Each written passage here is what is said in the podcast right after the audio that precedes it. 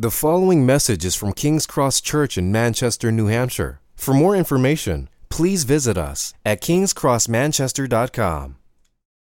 We are going to turn to God's Word. We are going to look at 2 Timothy uh, chapter 3, uh, verses 14 to 17.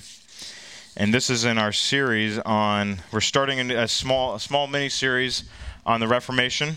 Uh, which is it's the 500th anniversary. I'll explain what that is in a second. But we're going to read 2 Timothy 3, 14 and 17, and then we're going to ask God to help us to understand His Word. 2 Timothy 3, verse 14. But as for you, continue in what you have learned and have firmly believed, knowing from whom you learned it, and how from childhood you have been acquainted with the sacred writings which are able to make you wise for salvation through faith in Jesus Christ. All scripture is breathed out by God and profitable for teaching, for reproof, for correction, and for training in righteousness, that the man of God may be complete, equipped for every good work. Father, as we look at your word, we ask you would help us um, to specifically understand this passage about your word God, would you give us your spirit um, to trust you at your word and to lean on your word and to find joy in your word. It's in Jesus' name we pray. Amen. So, why do we need the Bible? Why do we need this book that's like 2,000 years old or more?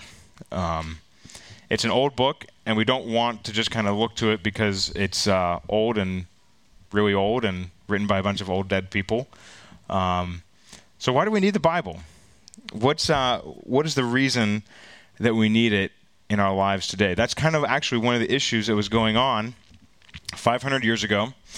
So when we talk about the Reformation, we're talking about uh, an event that happened 500 years ago um, called the Reformation, and it started on October 31st, 1517, with Martin Luther, um, who was a monk, uh, a German monk, who walked up to the, the, the stairs of his church there um, in Wittenberg and nailed what's called the 95 Theses to the door of the church, uh, the church there, and it started this huge, um, huge cataclysmic change in the world and so that's what we call the Reformation.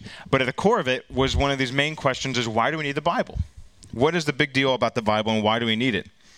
Um, out of the Reformation, these core things of the Bible, of what it means to be a Christian, crystallized. And we call these the five solas, right? So that's a Latin term.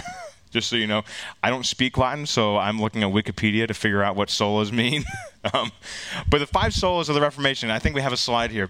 This is what comes out of the Reformation. There, this is what we our series is built around. Sola Scriptura, uh, that means by Scripture alone. Sola Fide, by faith alone. Sola Gratia, by grace alone. Solus Christus, Christ alone. And Soli Deo Gloria, glory to God alone.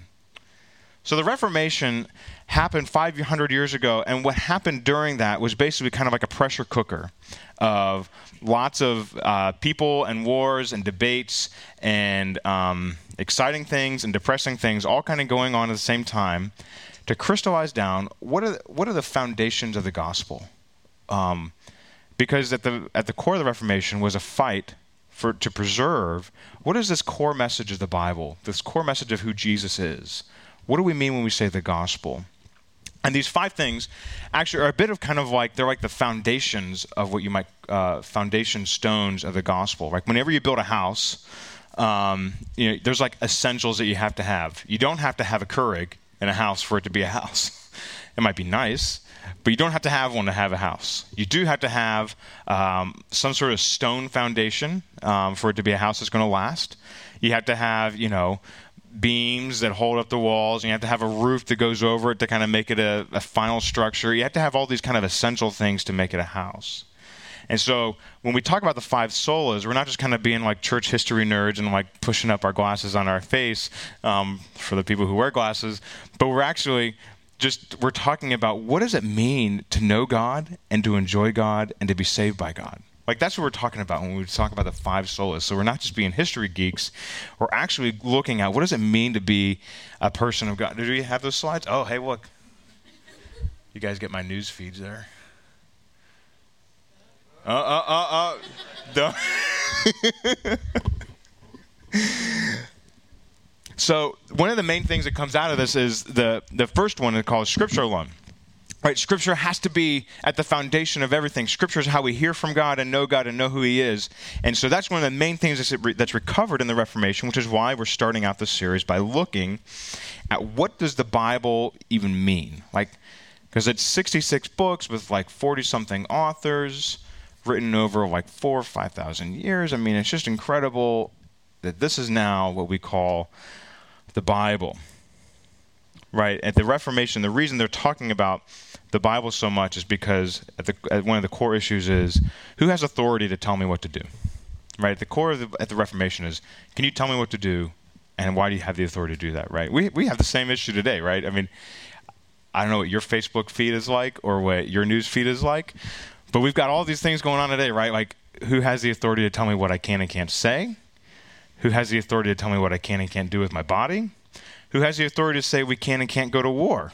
Who has the authority, um, right, to say, uh, like, what, why does government have authority? To what extent does government have authority? Right, these are all issues about, like, well, why do you get to say what you get to say or do what you get to do? What's the authority, right? That's the same, thing was going on in the Reformation. Um, and that's why they keep looking back to the Bible. Like, the Bible is where we're going to figure out what does it mean to hear from God, to know God, and to obey God. Um, and it's actually right where the Bible begins. The Bible begins with this question of what, is the, what does it mean to hear from God? In Genesis 3, I don't know if you, we have the slide here. Genesis 3 actually has this great beginning. For the very beginning, you would think for a book that's all about hearing and obeying God, it's very honest about the struggles that we have about hearing God. Here, Genesis 3, the serpent, who is Satan, was more crafty than all the other beasts in the field um, that the Lord God had made. And he said to the, to the woman, to Eve, Did God actually say, You shall not eat of any tree in the garden? Right? The Bible itself starts out, starts out with this core question Where does the Bible get its authority from? And that's why we're looking at this tonight. So as we were looking at uh, the end of the Bible, 2 Timothy 3, we're looking at this core question. How do we know what God actually says? How do we know that God's God's word is actually trustworthy? Like, how do we know that this book can be listened to? You guys with me? Hanging? It feels kind of hot in here. We're cool. Okay. I don't want to bore you to death, but as we're looking at this text, what we find here at, at 2 Timothy 3, if I ever say 1 Timothy, just kind of raise your hand and say, okay, right, right, right. 2 Timothy 3. We're looking at one of the key passages in the whole Bible about what is the Bible. And what we're going to be finding is that true faith trusts God's true word.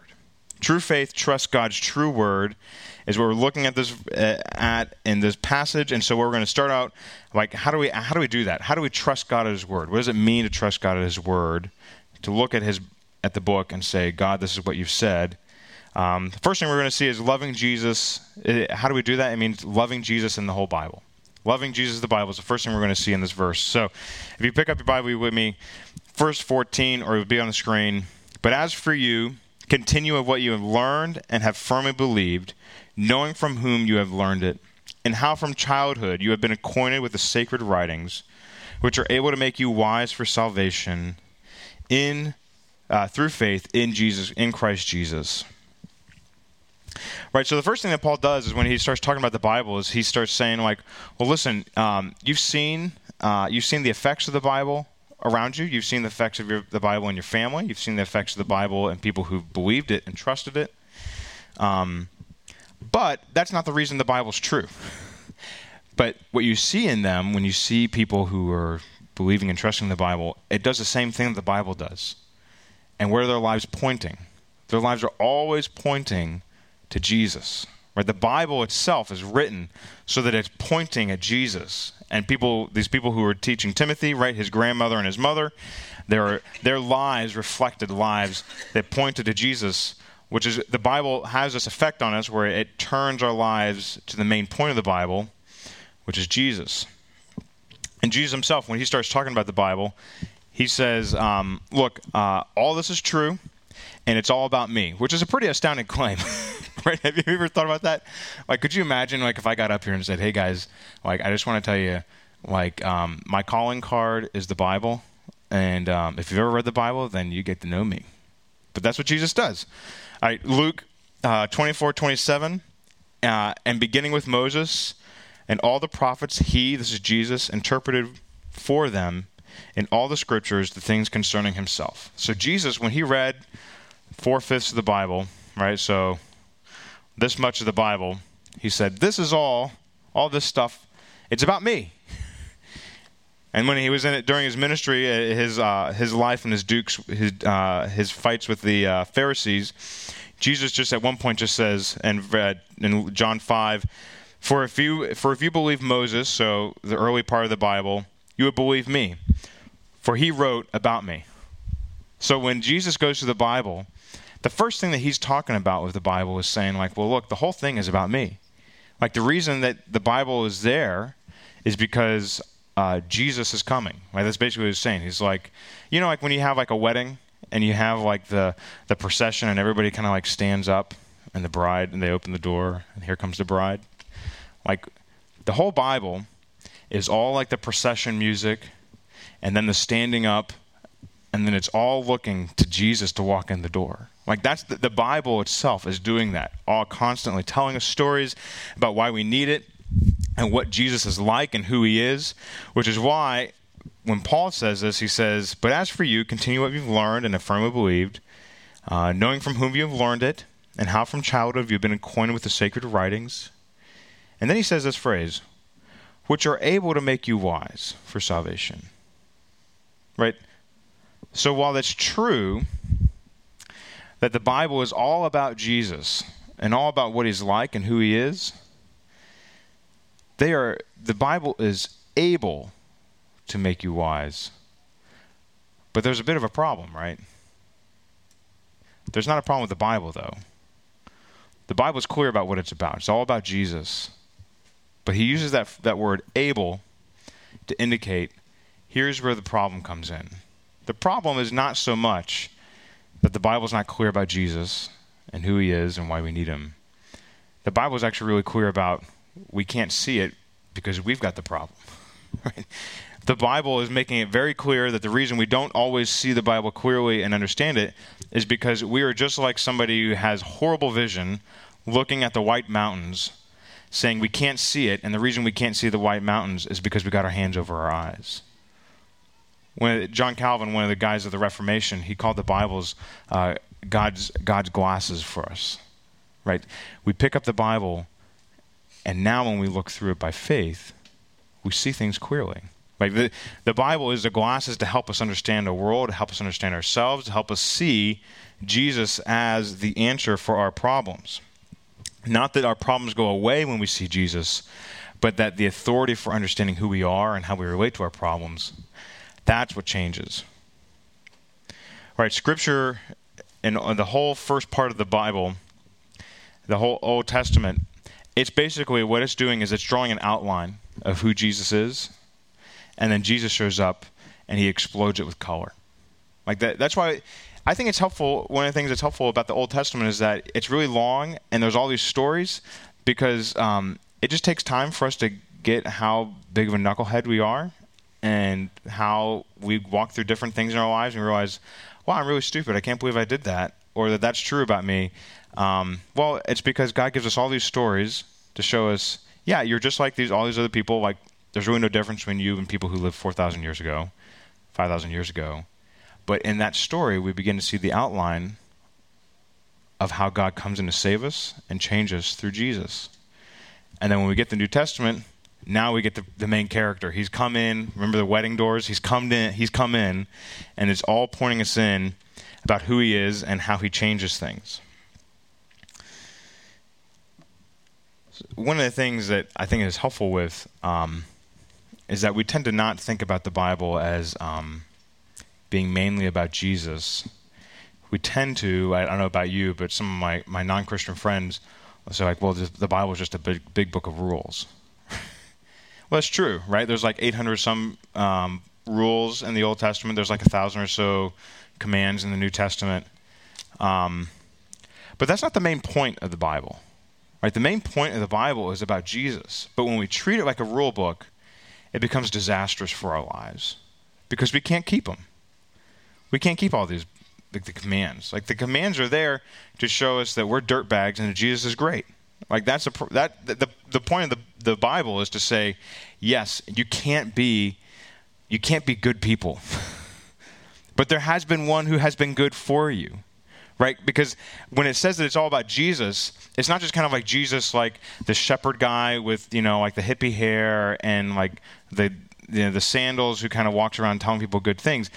It's specifically about Jesus coming and living the life that we couldn't live, obeying God perfectly, and then going and dying in our place for the wrath of God that we deserve for all the things that we couldn't do. Like we can't because we we've sinned against God so greatly.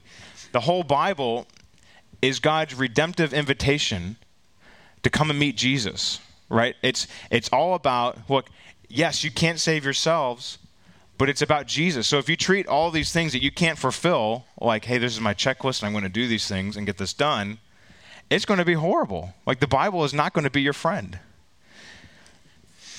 Or the Bible is not going to replace the Holy Spirit in the Trinity. Right? You notice the, the purpose of this is to say you need the Bible because you need Jesus. It doesn't say you need the Bible so you, you don't need God in your life right? What I mean by that is to say it's not, the Trinity is not Father, Son, and the Holy Bible. We get the Bible so that we see Jesus, we get to God Himself. Right? We, we believe in the active presence of God in our lives. We want God, we want to experience Him and know Him and believe in Him and enjoy Him. But the Bible is true, but the Bible is not a person. Right? The Bible is God's voice to us to invite us into Himself. We, that, so we go to Jesus right? So that the Bible doesn't um, somehow become like, well, God, it's really great that you're up there, but thanks for your word because now I know what you need or, or, or who you are. No, the Bible is actually, we're going to see this in the next verse we're going to look at. The Bible is an invitation to see God face to face. So, you guys tracking with me? We're cool? All right, so one of the things I think that that does for us is like just to say, like, listen, like, are we reading our Bibles? Not for our hobby horses, but for Jesus, uh, I mean, you can look to the Bible and find all these little like things, um, sidebars. You know, what are the end times going to be like? Um, what are you know Christian values for government? What are Christian values for art? What are Christian values for science?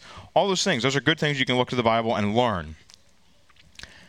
But if you're reading the Bible for your hobby horses, you are missing the main point of the Bible. like we read the Bible so that we get Jesus. We read the Bible so that we get to know Him and enjoy Him and walk with Him. Right? We don't read the Bible to, to like to build up our Facebook posts so that we can say like, "Ha, gotcha!" Like we got our point across. This is our main thing. You know, this is why your politician is horrible, and this is you know, blah blah blah. No, the Bible is all about Jesus, so that we get Him. It's not about supporting your hobby horse. I, I just want to encourage you if the bible is all about jesus read broadly. Like we tend to want to read like the epistles like the like the little letters in the back. Like if you want to start small like read the book of ruth. It's like four chapters in the old testament. But read look to read the whole bible just because you're going to get to know who jesus is by reading the whole bible because he deals with a bunch of knuckleheads just like you and me all through the whole bible but he still is gracious and merciful to them and as we're going to be talking about this, you're going to hear this from me. Like one of the main applications for the for for the sermon is um, read read the Bible. That's going to be like one of the main applications for every one of these points. Read the Bible, and one way that, just to give you a heads up, we're going to be preaching through the book of Matthew, um, starting in December. If you want to follow along, like one way to kind of get into your Bible more is just to pick the day of the month and read that chapter of Matthew. So if it's December first, read Matthew one. December second, read Matthew two. December 3rd, read Matthew. So there's like 28 chapters in Matthew, so you get a couple freebie days in the month. But this is a way I encourage them of like, how can we get more of Jesus into our lives through His Word? It, it's really it's really simple. I think we're all literate people. Just pick up our Bible, and turn it towards our face, and say, "Okay, Jesus, I'm ready to meet you." All right. You guys tracking me? We're going to look down at verse 16. So we've looked at loving Jesus in the Bible. That's the first thing that we that we learn about what does it mean to trust God as true word, right? Seeing that look, the Bible first and foremost is about Jesus before it's about anything that we any sort of agenda we bring to it. And then we get down into the core of this passage, verse 16. Submitting to Jesus through the Bible. All scripture is breathed out by God and profitable for teaching, for reproof, for correction, and for training in righteousness so when he says all scripture, what he's saying by that is he's saying everything that is scripture, all scripture, scripture, the whole thing, right? From Genesis 1 to the end of Revelation, the whole thing, the scope of what he's talking about is what? The, then he goes into saying all scripture is what? Breathed out by God. And he's using that, what he means by that phrase is it's a character of scripture, right? It's the character of what Scripture is like. Um, it has the character of being breathed out by God, and what that means is like, um, like if you were to say like, well, what is uh, what is Bill like? Well, Bill is a, a man of integrity, like his character. Like he's a, he's a, he's a char- his character. One of the aspects of his character is he's he's an integrity guy, integrous guy. But you know, so like if you like, well, why do you hate? Um, why do you hate uh, Loki in the Avengers? Because he's a dirtbag liar, right? That's why you hate him because he's a he's a liar. But you still kind of like him because he's kind of fun, right? But his character is a liar. Um, so when you start about character, it's like that's that's kind of like what it's kind of like an all-encompassing thing about the person or the thing. And so when it comes to the Bible, Paul is saying the character of the Bible is to be breathed out by God. It is it, the character is it comes from God and it's His voice, right? It's it's the the the breath of God. It comes from Him. And then the purpose of it. So we're going to come back and re- we're going to kind of circle around this verse for a second. But the purpose of it is that it's profitable. It's useful, right? It has an effect. It does something to us. It changes us. It changes our lives and it it, cha- it shapes us right? So what I want to point out is that this character, the, all Scripture is breathed out by God. When he, to kind of help fill this out, one of the things that's helpful is to look at 1 Peter. Uh, can we go to the next slide? There we go. 1 Peter 1, 20, uh, 2 Peter 1, 21. For no prophecy was ever produced by the will of man, but men spoke from God, right? So here's that breathing out, as they were carried along by the Holy Spirit. That carried along means that the Holy Spirit comes along and speaks through the words that somebody is writing. So as Paul's writing this, they speaks through it so that it is it is like coming and, and sitting right next to the mouth of God. So what I want to what I want to point out here is that the very nature of the Bible is to be the Word of God. And so, wait, how do we do that? Because this is what objections I get from my, my unbelieving friends all the time. Look, the Bible is written by man um, and man can't be trusted, and therefore I can't trust that it's the word of God, right? So that's kind of the, and it's understandable, right? Um, how many how many of us know perfect people who always say the right things, true things, right? Um, or uh, if we ever if we have a, a, suspicion of government or religion, we just assume, right? These guys can't be trusted, well, what the, what, what's being held for us, held out for us here is this great picture that, um, look, people were not created sinful, right? We were created good, and being able to say true things about God, and to and know God, and to enjoy God. And the problem is that sin comes in and corrupts us. And so, what these verses are saying is that when Paul in all the life leading up to how he thought about things, his grammar structure, how he liked things, didn't like things, you know, had a good day, had a bad day, all those things, God comes in and he says, Okay, Paul, we're going to write a letter to our friend Timothy. And every thought that comes to your mind is going to be untainted by sin. And I'm going to help you not replace your thinking or who you are, your personality, but I'm going to come alongside and I'm going to speak words through you that are truly your words. So when, when Paul is writing this, he's these are actually Paul's thoughts, right? Like, uh, Timothy, do this, don't do that, avoid this person, do this, don't do that. But as Paul is processing that and thinking that, all his thoughts are in step, are in tune, right? Kind of like um, if you think of like a sword and the sheath, right? Like they're both go together at the same time. Like God is speaking through Paul as Paul is thinking and speaking these words of his own accord. I know it's kind of a bit technical. You guys hang with me?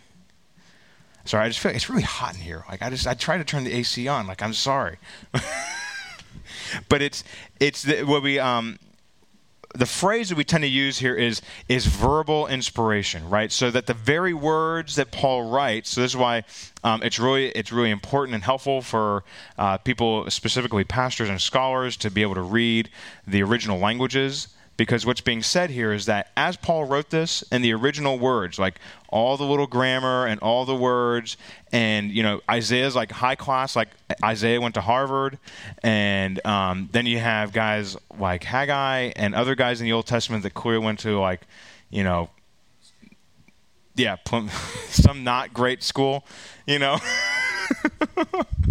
Alabama. No, I'm kidding. Sorry. they, um, that you have like these full range of styles and words and how they go together, but that is God speaking through all those different lifestyles and structures and you know education levels. Those are really God's words through different types of people.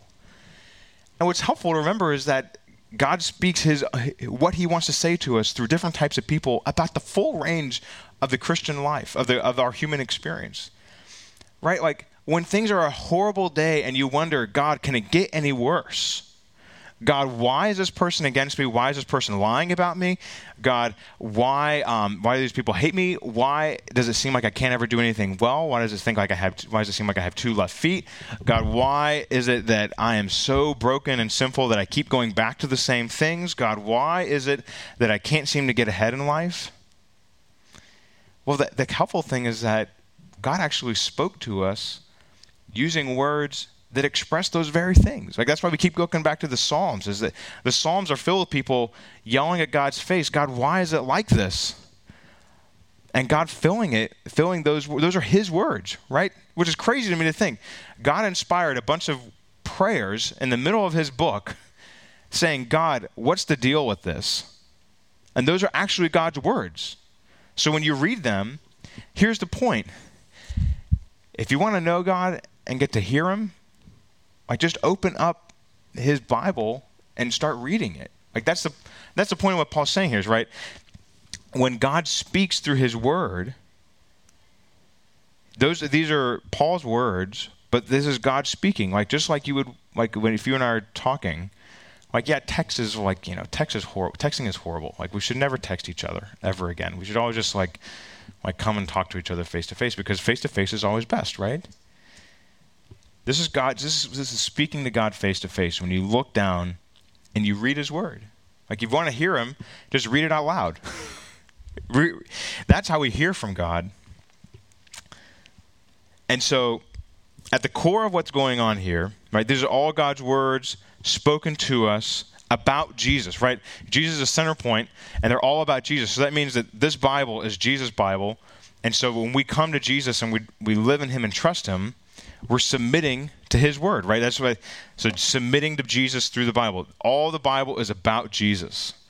Just like God spoke the Bible which with perfect words through human words, Jesus took on the Son of God, took on flesh and lived a life that we couldn't live to bring us near to God and just be able to enjoy God. And so we submit to God, submit to Jesus through his word And to go back to the Reformation, this was one of the core issues that was going on, right? Because we submit to God, we submit to Jesus through his word, not through the church. It is great for you guys to be here, for us to be here together, but this this worship time, our time together does not bring us closer to God. Right? It doesn't get you closer to God by getting you points with God or anything like that. It we experience the presence of God more intimately because we're with God's people.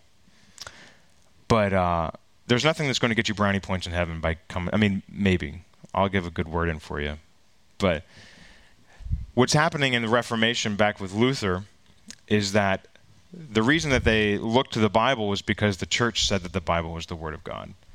So the Reformation, you have one of these core issues that's going on. Um, is the Bible God's word because God said it, or is the Bible God's word because we said that? Right? The church, the Roman Catholic Church at the time, and the Roman Catholic Church still to this day, will say that this is uh, God's word because the church, the Roman Catholic Church, says it's the word of God.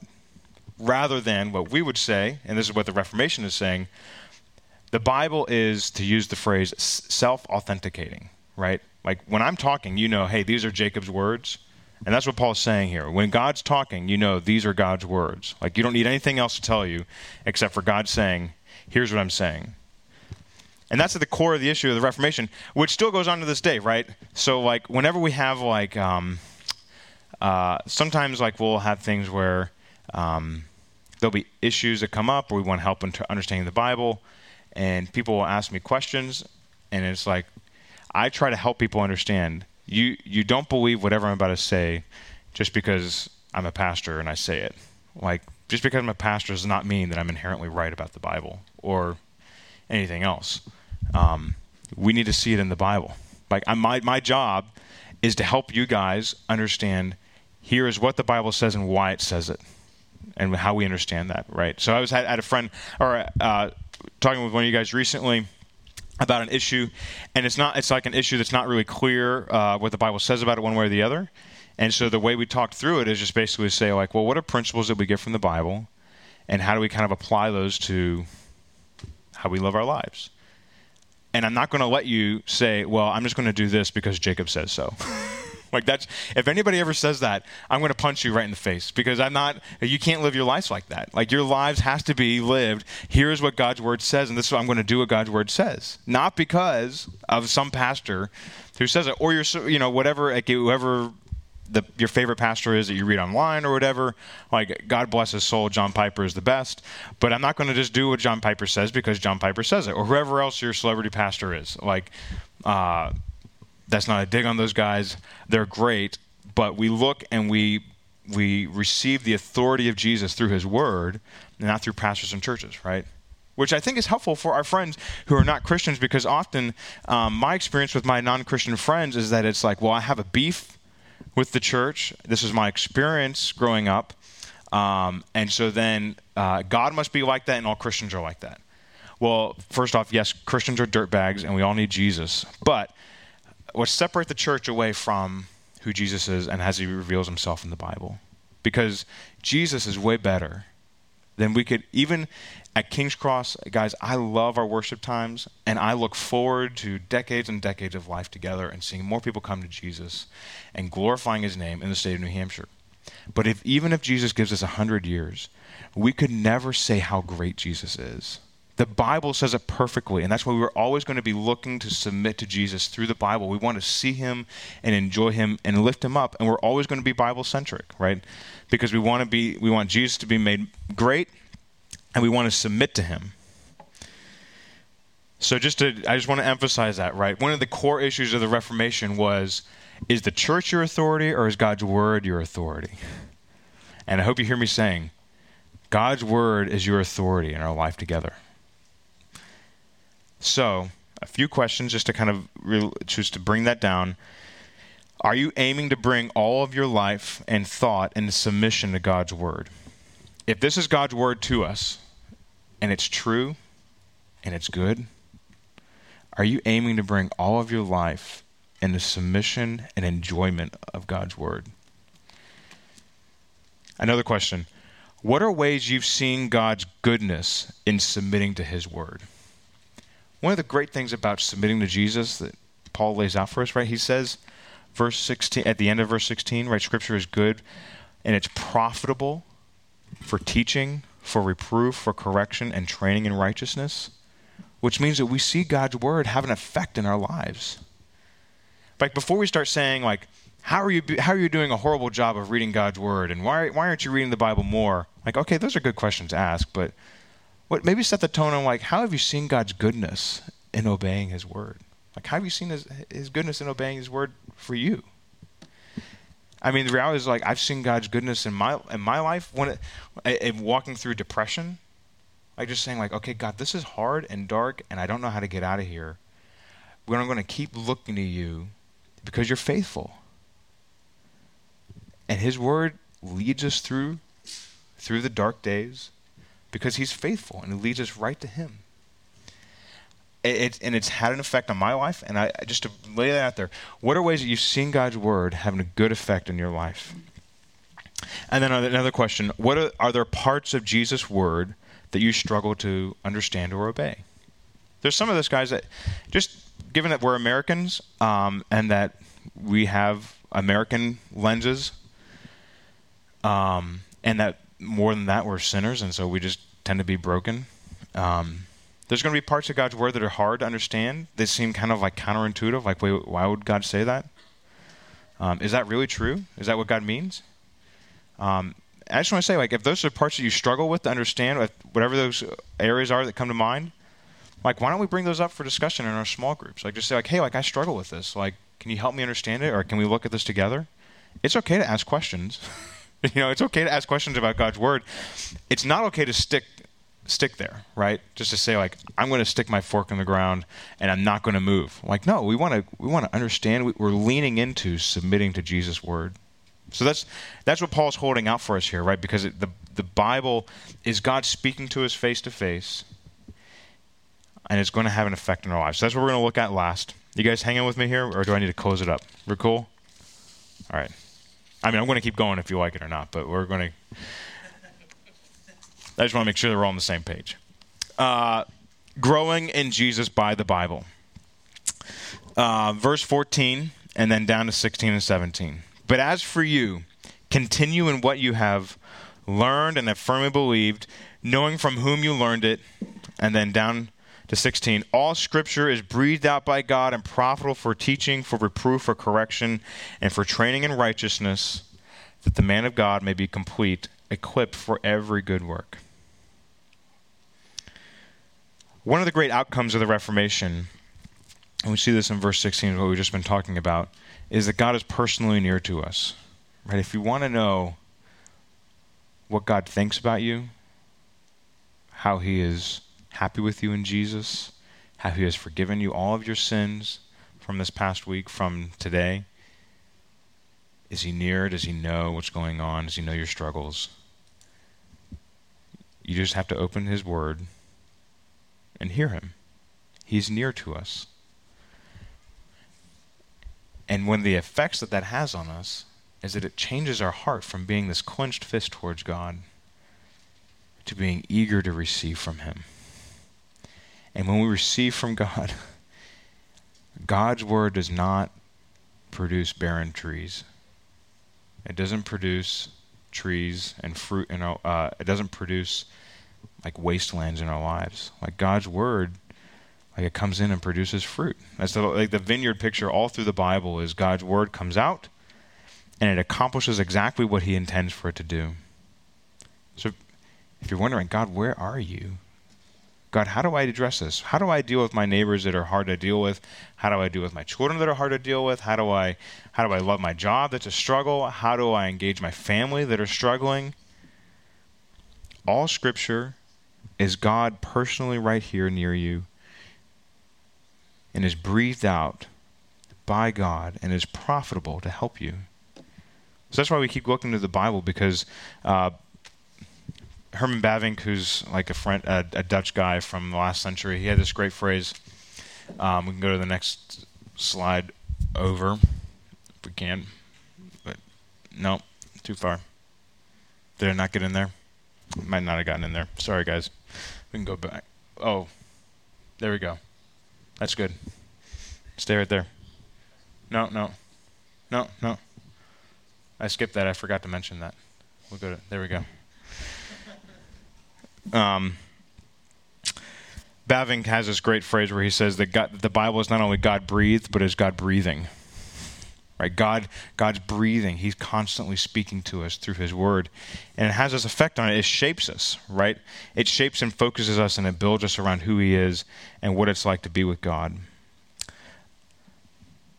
And it happens over time. That's one of the things I think that's why Paul starts in verse 14. But as for you, continue in what you have learned and have firmly believed. We're often attracted to quick fixes and self help. And the reality is that becoming more like Jesus takes time the effect of God's word over a long period of time is that it produces richer and richer fruit. I, I love that we read from Isaiah 25. It mentions well aged wine. Well aged wine takes a long time to become really good. It takes a long time for God's word in our lives to really begin to delve down and deep and produce well aged wine for God. Um, it's kind of like how I don't know if you guys have had this as you've gotten older, but I've discovered that as uh, as much as I didn't want to become like my dad when I was 16, that I've become my dad now that I'm in my 30s. I do things like my dad that I don't mean to, right? Like I will. I'll, uh, my dad does did this thing where he would clap his hands a certain way, or he would like um, in moments where we were being uh, teenage jerks, he would yell at us in a certain way. Um, and I've done the same thing now. Like I clap my hands in a certain way, and my kids aren't teenagers, but they might as well be. Um, and I yell at them in a certain way, and it's I become like my dad because I spent like what you know. 18 years at my parents' house, and then I still like my dad and I enjoy being around him, so he still influences me and shapes me. God's word has the same effect. Like we can't look to God's word like a quick fix. Like um, God's word, okay, I'm struggling with anger, and the Bible says, um, you know, uh, anger only leads, uh, what, sinful anger only leads to, uh, what's the phrase, what's the Bible verse? Say I'm here, I'm a pastor, I can't remember. Like, uh, anger only re- leads to, um, here I'm having a, dropping on my head right now.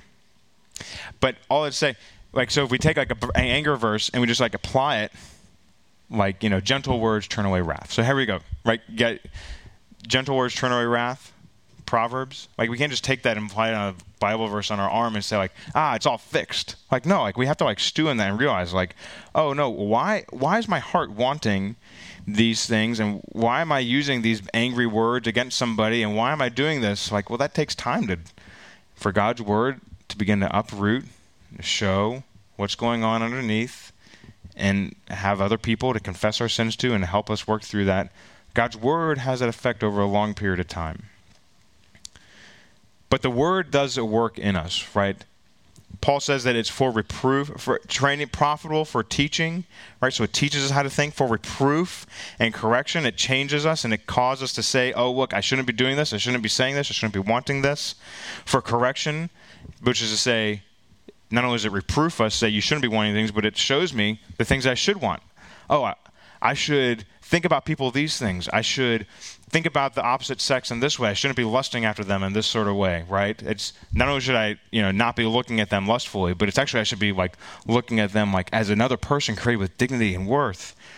That's just one small way, right? reproof. Like I shouldn't be um, having all these jealous thoughts over the people. I should be grateful for what God's given them. So it it checks us and it shows us, so that we may become tra- training in righteousness, so we can become more like Jesus. Right? The Word, not me, not the church, not Martin Luther, not John Calvin, not the reformers. The Word is what God uses to shape, shape you and change you. Right? I hope that you enjoy being at church, and I hope that God uses me to help you and care for you and pastor you. And Martin Luther is great, and John Calvin, I love him more, but those guys will not shape and change you. God's word will.